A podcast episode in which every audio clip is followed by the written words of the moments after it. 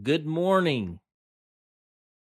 It is Friday, January the 20th, in the year of our Lord 2023. I'm JD Walt, and this is your wake up call. Let's enter in in a prayer of consecration. Wake up, sleeper, and rise from the dead, and Christ will shine on you. Jesus, I belong to you. And Jesus, we belong to you. I lift up my heart to you. I set my mind on you. I fix my eyes on you. I offer my body as a living sacrifice to you. Jesus, I belong to you. Praying in the name of the Father, and the Son, and the Holy Spirit. Amen. Today's entry is called On Transforming a Wedding into a Marriage. Our text is John chapter 2, verses 1 through 5. Hear the word of the Lord. On the third day, a wedding took place at Cana in Galilee. Jesus' mother was there. And Jesus and his disciples had also been invited to the wedding.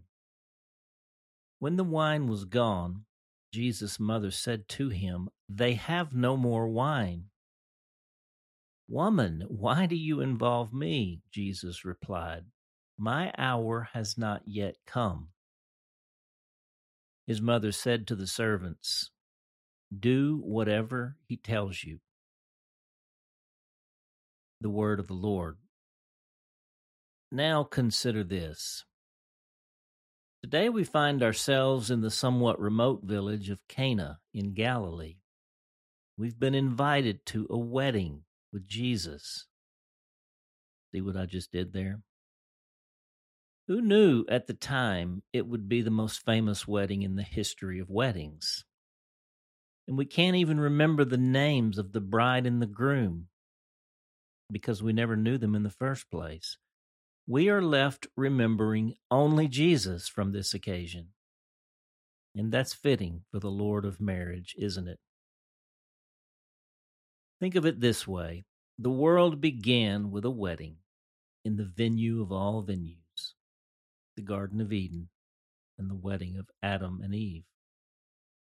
The world will end with a wedding on the occasion of all occasions, the return of Jesus Christ to receive his bride, the church. Is it any wonder the first miracle of Jesus happens at the wedding in Cana of Galilee? Each of these occasions is an opportunity to behold the miracle of transformation. In Eden, the two are, for the first time, transformed into one. At the wedding of the Lamb, at the end of the age, the bride of Christ, the church, will be transformed to be like him in the twinkling of an eye, according to Scripture.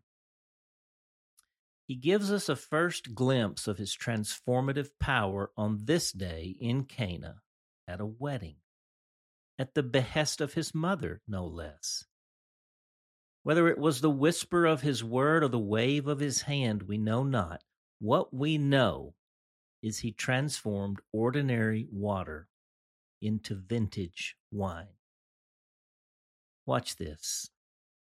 Nearby stood six stone water jars, the kind used by the Jews for ceremonial washing, each holding from twenty to thirty gallons. Jesus said to the servants, Fill the jars with water. So they filled them to the brim. Then he told them, Now draw some out and take it to the master of the banquet. Now behold the awe on the face of the master of the feast as he tastes this libation. everyone brings out the choice wine first and then the cheaper wine after the guests have had too much to drink. But you have saved the best till now. This is a picture not only of comprehensive transformation, but of superabundance. Did you pick up how much wine we are dealing with here? Picture the sprawling wine section in your local Kroger or HEB or whatever your grocery store. That's a glimpse of the amount of wine Jesus rolled out at the wedding in Cana. 180 gallons of wine. It comes to 456 bottles of wine. I should also point out this is not the 10 buck chuck wine. It would be the expensive stuff no one ever really buys, at least that I know.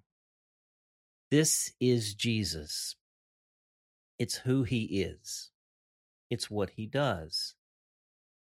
That blessing in the waters of his baptism is now being poured to overflowing in the cups of everyone there, even us. That's what he's doing for us and in us and through us to others.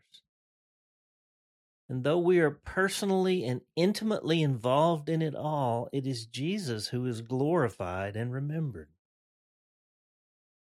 There was a great billboard campaign a few years back called Messages from God.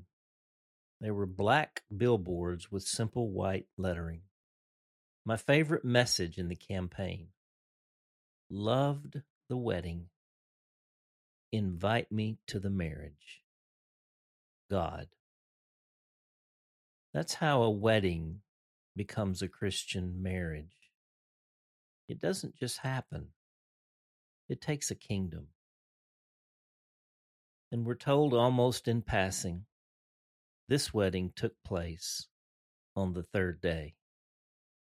It is a divine wink here at the first sign of the glory of the last sign. And on the third day, you can take it from here. The prayer Our Father, we keep praying that the eyes of our hearts may be enlightened in order that we may know you better, that I might become truly humble, which is to awaken to the person you imagined when you fashioned my inmost being, and that I might rise up into the real life for which you created me. Forgetting what is past, I press on toward this high calling. But for today, let me find myself at this little wedding in Cana, next to the servant staff, standing at attention, as Jesus' mother says, Do whatever he tells you to do. That's what I want to do. Whatever he tells me to do. I want to live a consecrated life of simple obedience and extravagant love. Show me the next small thing. Come, Holy Spirit. I'm ready to move with you. Praying in Jesus' name. Amen. The question What do you observe about this wedding in Cana? What is being revealed to you? How might we help new couples invite Jesus to the marriage? Heck, how might we invite older couples? How might we work with Jesus to solve the wicked problem of divorce, especially among Christians? And how might we pray into marriages today, particularly those that have gone cold? calling out to Jesus, who is saving the best wine for last. There's a note I'd refer you to in today's email along these lines. The hymn today we're going to sing is one of the great standards of the church Holy, Holy, Holy. If you happen to have one of our seedbed hymnals, our Great Redeemer's Praise, I'm just going to refer you back to the first lines index in the back of the book to find this hymn number. It's in there, I can assure you. I'm just on the road without my hymnal. So today I'm singing by heart. Sing with me. Holy, holy, holy, Lord God Almighty, early in the morning our song shall rise to thee.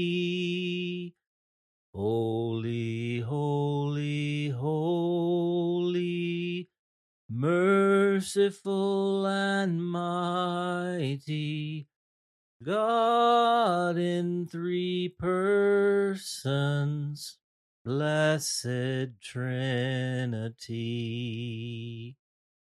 Holy, holy, holy, all the saints adore thee casting down their golden crowns around the glassy sea. Cherubim and seraphim falling down before thee, which wert and art and evermore shall be. Holy, holy, holy, darkness hide thee, though the eye of sinful man thy glory may not see. Only thou art holy. There is none beside thee, perfect in power, in love and purity. Holy, holy, holy, Lord God Almighty, all thy works shall praise thy name in earth and sky and sea. Holy, holy, holy, merciful and mighty God in three persons, blessed Trinity. I heard some of you out there harmonizing. I love it. Well, that's a wrap for today. We're going to send you out now on the field, pockets filled with seed to sow for a great awakening. For the awakening, I'm JD Walt. We hope that today's entry challenged and encouraged you. And thanks for listening to the Wake Up Call, powered by Seedbed. Be sure to share this with a friend, leave us a rating, and subscribe wherever you prefer to listen to podcasts. Find out more and join the movement by visiting our website at seedbed.com slash wakeupcall.